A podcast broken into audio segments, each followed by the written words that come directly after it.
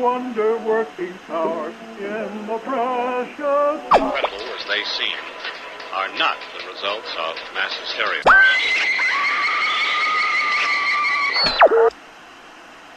فکر کنم بهتره مجوز بکنیم چون الان روی ایستگاه اشتباهی هستید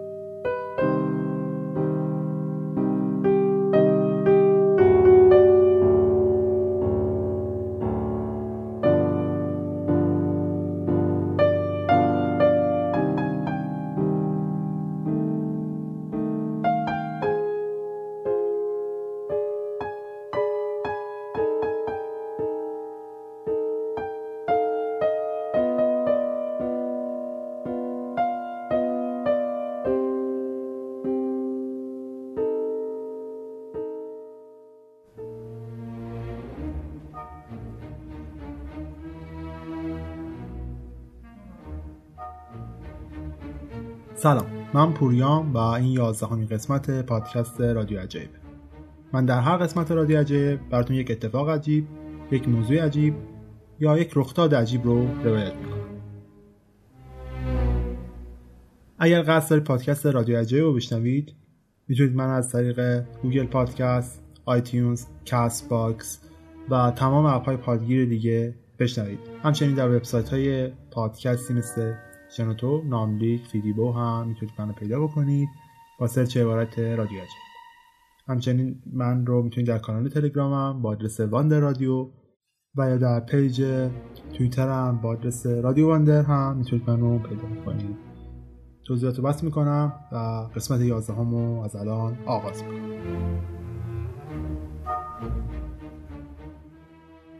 ما در دو قسمت قبلی به این پرداختیم که جادو از کجا میاد ریشه کلمه جادو از کجا میاد مذاهب پاگانی یعنی چی ایران چه نقشی توی این به وجود اومدن جادو داره و در کنارش به این پرداختیم که زنان چه جایگاهی در دنیای جادو و جادوگری دارن.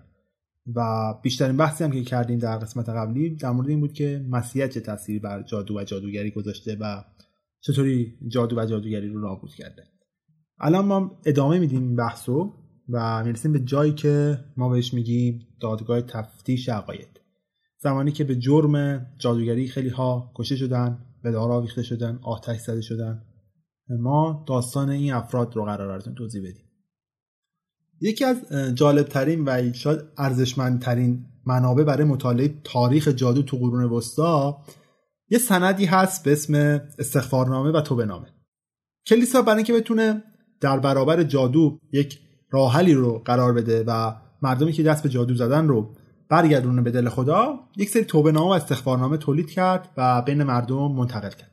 توی استغفارنامه و توبه نامه ها به دقت توضیح داده شده اگر شما فردا یک جادوی خاصی رو انجام بدین با چه کاری رو انجام بدین که این جادو دیگه بی اثر بشه و شما بتونید دوباره به بارگاه خدا برگردید؟ اما یه چیز جالبی که در مورد توبه نامه و استغفارنامه ها وجود داره اینه که وقتی شما این توبه نامه و این استغفارنامه ها رو مطالعه می‌کنید به یه بخش جالبی می‌رسید توی عصر آغازین مسیحیت کلیسا کلا باور نداشته که جادو می‌تونه ذهن مردم رو تغییر بده آب و هوا رو تغییر بده و همه اینا رو عاملی از سمت شیطان می‌دونسته. و می‌گفته شیاطینن که میان آب و هوا رو تغییر میدن و ذهن مردم رو کنترل می‌کنن و در کار خدا دست می‌برن و با خدا در تعارض برای همین شعار می‌دادن که باید حتما جادو از بین بره. اما از یک نقطه به بعد مثل همه روایت که قبلا کردم یه تغییراتی در این نگرش ایجاد میشه. فردی ظهور می‌کنه به نام توماس آکواینیس که یه فرد خیلی اثرگذار و معروفه. حالا که بعدم توضیح میدم چرا اثرگذاره. این آقا یه رأی صادر می‌کنه و میگه که دست کم گرفتن قدرت شیطان خطرناکه. و عقل حکم می‌کنه که ما تا حدودی این قدرت ها رو برای جادوگران قبول داشته باشیم. خب این مثالی که گفتم نشون میده که موزه کلیسا نسبت به جریان جادو لاغت او یه بخش جزئی تو هم صده های میانی یکسان نبوده. یعنی در بخشی دچار تغییر شده در بخش تغییر نکرده. رفتارها متفاوت بوده. با مطالعه همین استغفارنامه‌ای که گفتم باز ما به یه چیز جالب می‌رسیم. به این می‌رسیم که توی یه دوره خیلی کوتاهی توی این قرن تاریک ما یه دوره روشنفکری داشتیم در کلیسا. دوره روشنفکری که باعث میشه یه دسته خاصی از جادو به سر در بره. و اسم این دسته خاص جادو هست جادوی طبیعی. البته اینم بگم که با وجود این روشنفکری که تو این دوران تاریک ایجاد میشه اما باور کلیسا به دسته های اصلی جادو عوض نمیشه. اونا باور داشتن که تمام پنج دسته اصلی جادو به شیاطین در ارتباطن. هرچند تا قرن دوازدهم این نگرش وجود داره و بعد از اون یک مقدار چه تغییر میشه. اما این پنج دسته که اسمشون رو بردن چیه؟ از کجا میاد؟ یه فردی به نام ایزیدور از اهالی سویل میاد به پیروی از یه فیلسوف رومی به نام واروو که تو سالهای 116 تا 27 قبل از میلاد زندگی می‌کرده یه طبقه بندی رو ایجاد می‌کنه که شامل این دسته بندی که من براتون میگم. Geomancy که جادوی خاک Hydromancy که جادوی آب Aeromancy که جادوی هواست و Pyromancy که جادوی آتش. خب این خیلی جالبه. این همون عناصر چندگانه طبیعت هم دیگه. ایزیدور میاد یه نوع پنجمی هم برای جادو در نظر می‌گیره که اسمشو می‌ذاره تفال به قول خودش هر گونه مشورت با منابع خوفی و اسرارآمیز رو شاملش میشه. یعنی چی؟ یعنی وقتی شما بیاد با پرندگان و اعضای داخلی حیوانات و ستارگان و سیارات و تلسپ و حتی مردگان صحبت بکنید که جزو منابع خوفی و اسرارآمیز حساب میشن جزو دسته پنجم میشن یعنی تفال زدید. این دسته بندی تا اواخر قرن دوازدهم وجود داشت و یه دسته بندی عمومی بود برای شناسایی جادو. در اوایل قرن 13 و اواخر قرن 12 یک سری چیزها تغییر می‌کنه و ما شاهد تغییرات زیادی هستیم در ساختار حکومت اروپایی. خیلی از متفکران مسیح از جمله ویلیام از آنور و سنت آلبرت کبیر میان میگن که آقا نباید ما جادوی طبیعی رو با شیطانی یکی بکنیم بلکه یه سری تفاوت و تمایز بین این دوتا وجود داره. حتی یه سری روحانی متعادلتر و میانه روتر پا رو فراتر می‌ذارن و میگن که جادوی طبیعی نه تنها سرشت شیطانی داره بلکه حتی ممکنه ریشه الهی داشته باشه. بنابراین مطالعهش هم ارزشمنده و هم پسندیده. اما اون چیزی که ما بهش میگیم جادوی طبیعی چیه؟ ما دقیقا چی رو جادوی طبیعی می‌خونیم؟ تو اون دوران دو دسته از علوم بودن که جادوی طبیعی بودن. یکیش ستاره شناسی بود یکیش کیمیاگری. این دو دسته که اصطلاحا هم بهشون میگن جادوی قرون وسطا زمانی به وجود میان که یک سری دانش آموخته علوم جدید خودشونو وارثین علوم و فلسفه باستانی می‌دونن. شروع می‌کنن به ساختن یک سری دانشگاه قرون وسطایی و آدمهای زیادی رو جذب خودشون می‌کنن. کارشون این بوده که علوم مسلمین رو از شرق می آوردن ترجمه می‌کردن و در اختیار اروپاییان قرار می‌دادن یا کتب فلسفی و علمی یونانیان رو می‌گرفتن به خصوص کتب ارسطو رو از عربی به لاتین ترجمه می‌کردن و دوباره در اختیار جامعه اروپایی قرار می‌دادن. تو قرن 13 هم یک دفعه جامعه اروپایی که بخش اعظمشون شامل آنتلکت ها و دانش و دانش اروپایی بود با فهم جدیدی آشنا میشن و یک تغییر بزرگ در جامعه اروپایی رخ میده. این دو دسته که خودشون رو ستاره شناسان و کیمیاگران معرفی می‌کردن تا قرن دوازده و سینزده هم اصلا خودشون رو جادوگر نمی‌دونستن و همیشه خودشون رو دانشمند معرفی می‌کردن. اینکه چرا بهشون می‌گفتن جادوگر در واقع یه رقابتی بود که بین آدم ها وجود داشت. یعنی یک فرد صرفا فقط به خاطر تهمت زدن و به خاطر دشمنی طرف مقابل رو جادوگر معرفی می‌کرد. در هر صورت تو یک دوره ای تو همین دوران قرن دوازدهم سینزدهم انفجار بزرگ فرهنگی و علمی رخ میده تو اروپا. تو قرن 13 هم یه کلیسا اجازه میده که یک نوع از جادو آزادانه فعالیت بکنه که اصطلاحا هم هست جادوی طبیعی. و خب این علوم بالاخره تونستن یک نفس راحتی حالا هرچند کوتاه از دستگاه حاکمیت هم بکشن. این دوران مصادف با نشر تاثیرگذارترین نویسنده مسیحی کسی که باعث میشه نگاه جامعه اروپایی به جادو عوض بشه. خب این دوران خیلی کوتاهه. در این دوران یه فردی پیدا میشه که در بین مسیحیت خیلی تاثیرگذاره. نوشتهاش اونقدر تاثیرگذارن که جادو رو تا قرنهای بعد تغییر میدن. کسی که باعث میشه که ستاره شناسی علم ستاره شناسی که علم به درد بخوری و کارآمده و استاندارده تبدیل بشه به جادوی شیطانی و با کسی که علوم ستاره شناسی رو می‌شناسن برخورد بشه. این فرد کسی نیست جز توماس آکواینیس که بسیار اونو پدر تفتیش عقاید می‌دونن. ولی خندیدارترین بخش قضیه اینجاست که همین آقا معروف به قدیس حامی پژوهشگران. امروز به این اسم شناخته میشه. این آقا یکی از پرنفوذترین متفکرین مسیحیت بود. میاد توی کتابی میگه که آقا بدون هیچ کوتاه آمدنی و هیچ مسامحه تمام جادوها مطلقا شیطانی و شر هستن. یه سری استدلال هم برای این قضیه داره. برای مثال از دید توماس گرچه ستارگان ممکنه کنار هم قرار بگیرن و یه ماهیت اسرارآمیزی داشته باشن حتی ممکنه ریششون از سمت خدا و الهی باشه. ولی خب برای اینکه ما بتونیم این چیز رو تفسیر بکنیم نیاز به قدرت الهی گونه داریم. میاد میگه که آقا خدا اجازه که نمیده فرشتگان بیان به ما چیزی بگن. پس کار کار شیاطینه. برای شیاطینن که میان به ستاره شناسا یاد میدن که چطوری سحر آسمان ها رو بخونن و برای ما تفسیر بکنن. همین استدلال ها رو این شخص میاد برای بخش های دیگه به نام کیمیاگری و وردخانی و افسونگری و رفتارهای عجیب و حتی علوم گیاهی هم به کار می‌بره. اونقدر این تاثیر کلامی و فلسفه توماس سنگین هست که نگرانی مسیحیت رو بالاتر می‌بره. تو قرنهای قبلی این در حد نگرانی بوده ولی از یک بعد این نگرانی تبدیل میشه به وسواس فکری.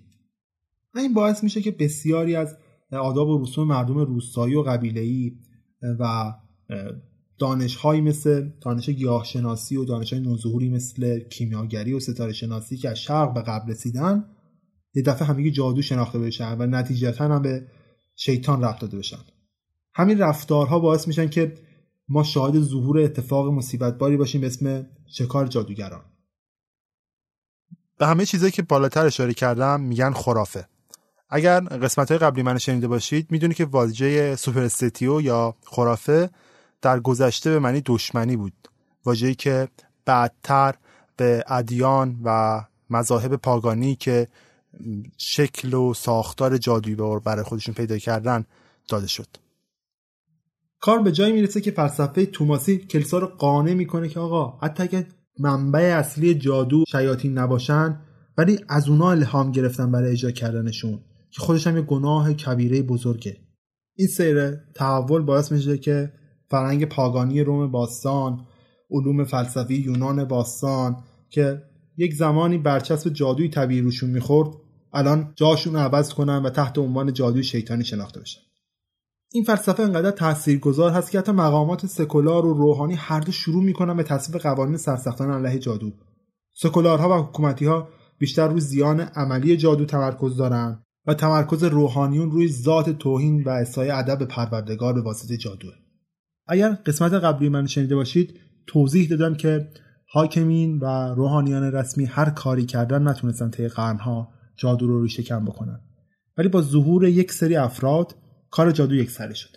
این افراد معروف بودن به واعظین فرانسیسکین و دامنیکن واعظینی که خیلی محبوب و پرطرفدار بودن. یکی از این واعظین مطرح اسمش برناردیو بود که از اهالی سینا بود. اونقدر معروف و محبوب و مشهور بود که امروز قدیس حامی بازاریابی هم نامیده میشه این شخص. واعظین مثل اون بودن که زمینه فرهنگی برای شروع تفتیش عقاید و شکار هوشمندان جادوگر فراهم کردن. اونا بودن که جادو رو به عنوان خطرناکترین عامل برای کلیسا شناسایی کردن و دنبال نوع خطرناک جادو که بهش میگیم نکرومنسری افتادن. ولی خب دادگاه تفتیش عقاید یا تفتیش عقاید از کجا شروع میشه؟ برای اینکه بتونیم جواب این سوال رو پیدا بکنیم باید برگردیم به دهه 1230 خیلی این دهه رو شروع یکی از بزرگترین اتفاقات تاریخ یعنی ظهور تفتیش عقاید می‌دونن. اما خب تفتیش عقاید چیه؟ تفتیش یه نظام هدفمند بود که کارش شناسایی شکنجه اعترافگیری محاکمه و مجازات تمام آدمایی بود که جرأت می‌کردن برخلاف دکترین مصوای کلیسا حرف بزنن و حتی فکر کنن. اما خب تو قرن 13 تا دوره پایانی قرن وسطا ما هنوز اون نظام منسجم و بوروکراتی که تفتیش عقاید که تبدیل شده به دادگاه های تفتیش عقاید رو نداشتیم. در عوض این سیستم ما شاهد اشخاص خاصی هستیم که بهشون می‌گفتن ماموران تفتیش یا مفتشین. این مامورین کارشون این بود که با مشقت و سختی زیاد بیفتن دنبال مردم و با پیگیری و عزم راسخ کار به نتیجه برسونن. تا قبل از شکلگیری رسمی دستگاه تفتیش عقاید این افراد بودن که حوزه قضایی اروپا رو برای خودشون میچرخوندن. برای اینکه بفهمید ماموران تفتیش چه قدرتی داشتن بذارید با یک مثال ساده براتون توضیح بدم. ماموران تفتیش کسانی بودن که در اروپای قرن میانه نقش همون مارشال های ایالتی غرب وحشی رو بازی می‌کردن. یعنی آزادانه در تمام اروپا میچرخیدن و حکم صادر می‌کردن. هدف این مامورین خیلی واضحه. اونا مردان کلیسان پس باید مرتدین رو شناسایی محاکمه و مجازات بکنن. هرچند این کار بین مسیحیان براشون تعریف شده یعنی اونا فقط برن دنبال مسیحیانی که از دین برگشتن یا خلاف دستورات پاپ دارن کار می‌کنن و اعمالشون انجام میدن. اونا کارشون اینه که اونا رو شناسایی بکنن و باشون برخورد بکنن. پس یعنی ماموران تفتیش حق ندارن با افراد سایر ادیان دیگه مثل یهودیان و مسلمانان وارد نزاع بشن. مامورین تفتیش برای خودشون هم امتیازات ویژه‌ای دارن. یکی از مهمترین امتیازات ویژه‌ای که این ماموران تفتیش داشتن اینه که اونا نه از هیچ کس دستور می‌گرفتن نه به هیچ کس جواب پس می‌دادن و تنها شخصی که می‌تونست از اونها جواب بخواد و به اونها دستور بده شخص خود پاپ بود.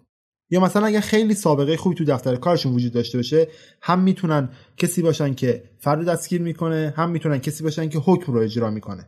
یعنی حتی اگر فرزن یه فردی رو بر اساس یک شاهد دستگیر می‌کردن می‌تونستن به راحتی دستور به اعدام اون فرد بدن. مراحل کاری ماموران اینطوری بود که مردم رو با نرمی و ملایمت یا با تهدید و وحشت تشویق می‌کردن که دوستان و نزدیکان و همسایگانشون رو لو بدن. حتی اگر شده دیگران رو به دروغ متهم به ارتداد کنن. ما بقیه پروسه کار مفتشین هم مخفی بود و کلا مخفیانه دنبال بقیه شواهد میگشتن. بعدش متهمین دستگیر می‌شدن و در خفا بازجویی می‌شدن. دستات مهرس شدن جرمشون هم در جا محاکمه و مجازات می‌شدن. یه نکته جالبی که در فرآیند بازجویی و محاکمه این تفتیش کنندگان وجود داره اینه که بعضی وقتا شاهدینی که مورد در مورد عادی فاقد صلاحیت بودن مثلا بچه ها و مجرم سابقه دار در اینجا معتبر محسوب می‌شدن. در آخر اون متهم به برگشته که حق تجدید نظر یا حتی دفاع خودش هم نداشته با تجمیع اعترافاتش و شهادت شاهدان بنا به نظر اون مأمور تفتیش مجازات می‌شد و حکمم همون موقع براش اجرا می‌شد. اما خب تا اینجا که دیدیم ماموران تفتیش وظیفهشون اصلا حمله به سمت جادو نبود بلکه سراغ مسیحیانی می‌رفتن که از دین خدا برگشته بودن یا بر علیه حرفهای پاپ داشتن حرف می‌زدن. اما خب یک سال اینجا ایجاد میشه. چه اتفاقی افتاد که یه دفعه این تفتیش کنندگان تصمیم گرفتن جادو رو جرمی مستاق ارتداد بدونن و بیفتن به تعقیب جادوگران. شاید براتون جالب باشه که بدونید این مسئله برمیگرده به قصد تعمید مسیحیان و نامگذاریشون. مسیحیان موقع قصد تعمید و مراسم اشای ربانی شیطان و خدمتگزارانشون رو نفع می‌کنن و میگن که ما از اونها دوری میجوییم. اما این وسط به کسانی که گرفتار چنگال شیطان هم شدن هم میگن relapsus واژه‌ای که معنی لغویش میشه کسانی که دوباره سقوط کردن. سقوط اول اشاره به نخستین گناه انسان داره. زمانی که میوه ممنوعه رو تو بهشت می‌خوره و به زمین سقوط می‌کنه. از نظر اونا بازگشت دوباره به حریم شیطان هم سقوط دوم معنی میشه. سقوطی که خلف وعده با مسیح و خداوند رو در پی داره. و مجازات چنین کاری هم مشخصه. مرگ روی هیزم با آتش. اما خب ما چطوری می‌تونیم تشخیص بدیم که یه فرد در چنگال اهریمن قرار گرفته یا نه؟ در کل یه امر شدیدا نسبی دیگه. ما نمی‌تونیم بگیم که آقا من فرزن الان در چنگال شیطان قرار دادم. ولی خب این تفتیش کنندگان اعتقاد داشتن که هر شخصی در چنگال شیطان قرار گرفته باید باشون برخورد باشه. ولی از این طرف دیگه پاپ الکساندر چهارم هم اجازه نمی‌داد که این تفتیش کنندگان بیشتر از حق خودشون دخالت بکنن. تو دهه 1260 یه دستوری داد که آقا در مواردی که جادو به وضوح مستاق ارتداد هست شما فقط می‌تونید دخالت بکنید و دستور اجرا بکنید.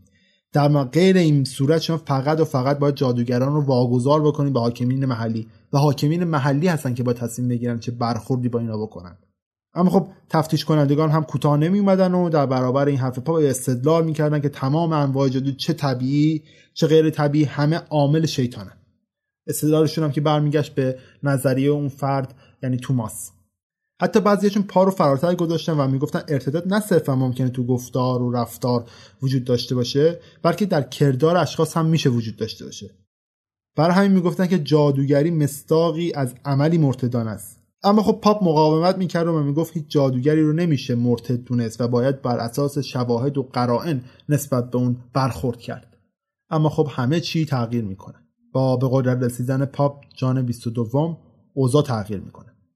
پاپ جدید در اوایل قرن 14 به تمام ماموران تفتیش دستور میده که نکرومنسرها و سروسرها رو تعقیب و محاکمه بکنه. تمرکز شخص پاپ روی نکرومنسرها بود. روحانیونی که عمل شنی ارتباط با مردگان رو انجام می‌دادن. خب خیلی هاتون مثل من شاید فکر کنید که ماموران تفتیش مش آدم سادیسی هستن که منتظر ملت رو بگیرن بندازن تو دیگه آب جوش و ازشون حرف بکشن. ولی واقعیت این نیست. مامورین تفتیش آدم معقولتری بودن و فکر می‌کردن شکنجه و اعدام آخرین روشه برای رسیدن به جواب. اینم بگم که اینطوری نیست بقیه تفتیش کنندگان متعصبین خشک مذهبی نبودن بلکه وجود داره افرادی که در طول تاریخ می‌خواستن خون مردم رو تو شیشه بکنن. ولی خب وقتی داری تاریخ رو می‌خوری ناچاری که بیطرف باشی. این افراد کسایی بودن که باور حقیقی داشتن و دستوراتشون هم خیلی ساده بود. و باید تحت هر شرایطی هر فردی رو که برای مسیحیت خطر محسوب می‌شد یا هر عاملی که مسیحیت رو به خطر مینداخت رو پیدا می‌کردن شناسایی می‌کردن و باش برخورد می‌کردن. علاقهشون هم خیلی واضح بود. اونا به دنبال شناسایی گناهکاران واقعی بودن. برای همین اعدام و شکنجه اولین کاری نبود که توسط ماموران تفتیش انجام می‌شد. دقیقا برعکس رفتار توده های عصبانی مردم و محاکمه های بیدر و پیکر عمومی. بذارید یه مقدار براتون قضیه رو ساده بکنم. اگر من فرزن الان متهم به جادوگری باشم و تو قرون وسطا هم زندگی بکنم و در اروپا هم باشم ترجیح میدم گیر ماموران تفتیش بیفتم تا گیر مردم عصبانی مشعل به دست. البته اینم نباید انکار کرد که نمونه های زیادی بودن که افراد بیگناه دستگیر شدن محاکمه شدن و سوزونده شدن و کشته شدن. مشهورترین مثالش هم ژان دارکه گروه دیگه هم شوالی های ظاهر یا شوالی های معبد هستن. کسایی که پس از از دست رفتن بیت المقدس حمایت همگانی از روشون سلب شد خیلی زود به دست مفتشین افتادن دستگیر شدن محاکمه شدن و در نهایت سوزانده شدن. ولی باید توجه داشته باشین در هر دو این موارد انگیزه سیاسی بر انگیزه های مسئله پیشی گرفته بوده. در مورد جانداک که انگیزه های پشت سوزونده شدنش مشخصه. اما خب در مورد فرقه زائرین بیت المقدس یا شوالی های معبد داستان خیلی ساده بوده. فیلیپ چهارم پادشاه وقت فرانسه به این فرقه مقروض بوده و باید بهشون پول پس می‌داده. ولی خب وقتی مسیحیان شکست می‌خورن تو بیت المقدس و بیت المقدس دست مسلمان ها میفته دیگه یه بهونه پیدا می‌کنه این فیلیپ چهارم که بتونه این فرقه رو حذف سیاسی بکنه و این بدهی هم که بهشون داشته رو بکشه بالا. اما خب مفتشین مستقلی هم وجود داشتن که تهمت ها و این وضعیت های سیاسی روشون تاثیر نمیذاشته و اگر کسی حسابش پاک بوده پس از محاکمه و یک محاکمه عادلانه آزاد می‌شده و می‌تونست به زندگیش ادامه بده. خیلی از این ماموران تفتیش در تاریخ هم برای خودشون تونستن اسمی دست پا بکنن. از میون معروفترینشون میشه ژاک فورنیر رو نام برد که بعدتر در سال 1334 تونست بشه پاپ پاپ بندیکت دوازدهم. یا نیکولاس امریخ که در نیمه دوم قرن چهاردهم مامور ارشد تفتیش عقاید پادشاهی آراگون در کاتالونیا بود. یا مخوفترین این معموران که اسمش توماس از ترکماندا بود. مفتش ارشد دفتر مقدس تفتیش عقاید. تو اواخر قرن 15 زندگی می‌کرد. آدمی به شدت شیطان صفت و بدزاد بود. اکثر شهرت بد تفتیش عقاید هم از این شخص میاد. یعنی هر چقدر این آدم بدی کرده اونقدر شدید بوده که تفتیش عقاید هم تحت تاثیر این فرد قرار گرفته. برای اینکه ما بفهمیم ماموران تفتیش عقاید چه عقایدی داشتن و چه رفتارهایی انجام می‌دادن در زندگیشون بعد نیست یه نگاهی بندازیم به یکی از معروفترین و بدنامترین هاشون اما نه لزوما توماس تورکاماندی اگر کتاب نام گل روز یا به روایت دیگه آنک نام گل رو خونده باشید که اثر آمبرتو اکو هست اونجا حتما با اسم فردی به اسم برناردگه هم آشنا شدید. آدمی شرور که در رمان معمور اصلی پرونده دو راهب و یک دختر که به جرم جادوگری دستگیر شده هست. اون برای اهداف شخصی از قدرت کلیسا سوء استفاده می‌کنه مردم رو شکنجه میده ازشون به زور اعتراف می‌گیره. به واقعیت شخصیت منفی داستان اکوه با اینکه داستان برنادگه یه داستان تخیلی تاریخی فوقالعاده و محشره اما نظر تاریخی فقط سه گزاری در اون سیه برناردگه واقعا طبق گفتهای کتاب بگی معمول تفتیش بوده. واقعا مفتشی دامنیکن بوده و در قرن 14 که داستان رخ میده زندگی می‌کرده. ارتباط بین تاریخ کتاب و احتمالا چیزهای دیگهش تو همین سه قضیه تموم میشه و نمیشه گفت بقیه چیزها هم ربط داره شخصا به خود برنارد گی. و میشه گفت تا حدودی مابقیش ماحصر تخیلات خود اکوه. اما برنارد گی کی بود؟ برنارد گی یه مسیح معتقد و یک مأمور تفتیش عقاید شدیدا متعهد بود. اون در تمام مدتی که زندگی می‌کرد فقط و فقط برای کلیسا کار می‌کرد و هر کسی که برای کلیسا تهدید بود رو پیدا و باش برخورد می‌کرد. اون تو سال 1261 متولد شد و تا قبل از 20 سالگی به فرقه دامینیکن پیوست. در سال 1307 به سمت مفتش ارشد منطقه تولوس انتخاب شد و تا 18 سال در اون مقام باقی ماند در طول 18 سال 600 نفر رو محاکمه کرد و دست کم کمتر از 10 درصد اونها یعنی چیزی حدود 40 نفر رو محکوم به مرگ با آتش کرد. اون تو سال 1330 در سن 70 سالگی میمیره. که یه کتاب معروف برای همکاراش و ماموران تفتیش نوشت که توصیه هایی در مورد نحوه بازجویی و یافتن حقیقت درباره متهمین توش وجود داره. این کتاب که به زبان لاتین نگاشته شده تو پنج کتاب منتشر شده. حاصل تجربیات طولانی اون در سمت معمور تفتیش عقاید بوده. هدف اصلی برنارد گی جمعآوری اطلاعات از تمام گروه ها و دستای مختلف مرتدین و رفتار شناسی اونها تا آیندگان بتونن راحت تر اونها رو شناسایی بکنن و باشون برخورد بکنن گی در کتابش یه سری دسته رو به عنوان آدمایی که مرتد معرفی کرده مثل کاتراها، والندینسین ها، بوگیم ها، پیامبری و قدیسی و البته مشخصا جادوگران هم تو این کتاب بهشون اشاره شده. گی تو کتابش یه سری روش و تاکتیک هم برای بازجویی برای همکاراش به جا گذاشته.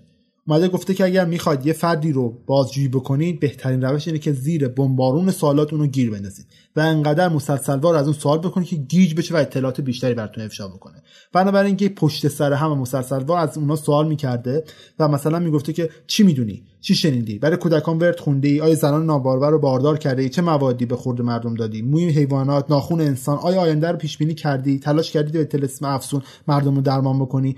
از این سوالات دیگه در کل انقدر پشت سرم سوال می‌کرده تا اون فرد بدبخت مجبور بشه حرفی رو بزنه که نباید بزنه. با این وجود گی اصرار داره که ماموران تفتیش هم باید یه مقدار ملاحظه مردم رو بکنن. باید بگن که و گفته که آقا شما بین زنان و مردان یه مقدار فد فاصله بزنید. نمیشه اون پرسش هایی که از یک مرد می‌کنید و از زن بکنید یا یک از یک بچه می‌کنید از یک آدم بالغ بکنید. باید مراعات مردم رو بکنید. یکی دیگه از علاقمندی شخص خود این برنارد گی این بوده که در طی هاش این رو دنبال می‌کرده که ببینه اون فردی که جادو رو انجام داده از کجا یاد گرفته اینو. آیا خودش هم به اون جادو باور داره؟ آیا برای کسی رو آورده بهشون یاد بده؟ ولی نگرانی و دغدغه اصلی این برنارد این بوده که آقا استفاده از مناسک عرفانی هم تو این مراسم جادویشون انجام شده. برنارد گی نسبت به یک گروه خاص جادوگرم به شدت نگران بود و دوست داشت ببینه که آیا این گروه خاص چه کاری انجام میدن و اون گروه هم نکرومنسرها بود. گروه از جادوگران که میکانیزم جادوشون خیلی فرق می‌کنه با باقی جادوگران. از این سمت خیلی از ماموران تفتیش کسانی که مسئول رسیدگی به جادو و جادوگری بودن در کلیسا دوست داشتن هرچه سریعتر بتونن راحل ها و روش های بهتری برای گیر انداختن این نکرومنسرها پیدا بکنن. این نکرومنسرها دقیقا کیان؟ چیان؟ از کجا آمدن؟ چرا تو هر بخش از جادوگری که ما اسمشون رو می‌بریم یه دفعه پیداشون میشه سر کلهشون پیدا میشه؟ برای اینکه بفهمید که واقعا نکرومنسرها کیان و چیان بهتره سب بکنید. دو هفته دیگه با انتشار قسمت آخر جادو و جادوگری ما می‌رسیم به داستان نکرومنسرها. گروهی که تا حدودی هم چرخه علم و تغییر دادن هم چرخه قدرت کلیسا رو نسبت به جادو. خب رسیدیم به پایان قسمت 11 پادکست رادیو عجایب و پایان قسمت سوم تاریخ مختصر جادو و جادوگری. همچین هم تاریخ مختصر جادو و جادوگری نیست. چهار قسمت قرار طول بکشه. در هر صورت اگر انتقادی دارید نظری دارید می‌تونید در Castbox iTunes برای من بذارید. من حتما سعی می‌کنم رعایتشون بکنم خودمو بهتر بکنم. اگر دوست دارید منو بشنوید می‌تونید از تمام اپ های پادگیر مثل iTunes Google Podcast Castbox و هر جای دیگه که وجود داره مثل RadioPublic TuneIn و هر جای دیگه. می‌تونید منو پیدا بکنید با search عبارت رادیو عجایب و منو بشنوید. اگر هم دوست دارید منو در تلگرام دنبال بکنید می‌تونید با آدرس Wonder Radio منو پیدا بکنید. اگر دوست دارید من رو در توییتر دنبال بکنید با آدرس Radio Wonder برعکس تلگرام منو پیدا بکنید. یا می‌تونید عبارت رادیو عجایب رو search بکنید. در همه جا من با همین عبارت پیدا میشم. دیگه اگر درخواستی دارید سوالی دارید باز هم در اون جایی که گفتم مطرح بکنید. خیلی خوشحال میشم که بتونید از من حمایت بکنید در سایت هامی باش در صفحه رادیو عجایب. چون من در نظر دارم یک میکروفونی رو تهیه بکنم برای ضبط بهتر. اگر بشه خیلی خوب میشه این اتفاق برای من بیفته و اینکه دم عارف خاجل نژادم گرم که لطف کرد این اپیزود برای من edit کرد. خودش یه پادکست موسیقی داره. اگر طرفدار پادکست های موسیقی هستید می‌تونید با search عبارت پادکست موسیقی گردی پادکست عارف رو پیدا بکنید و بشنویدش. دمتونم گرم که تا اینجا من شنیدید. روز روزگار بر شما خوش و خدافظ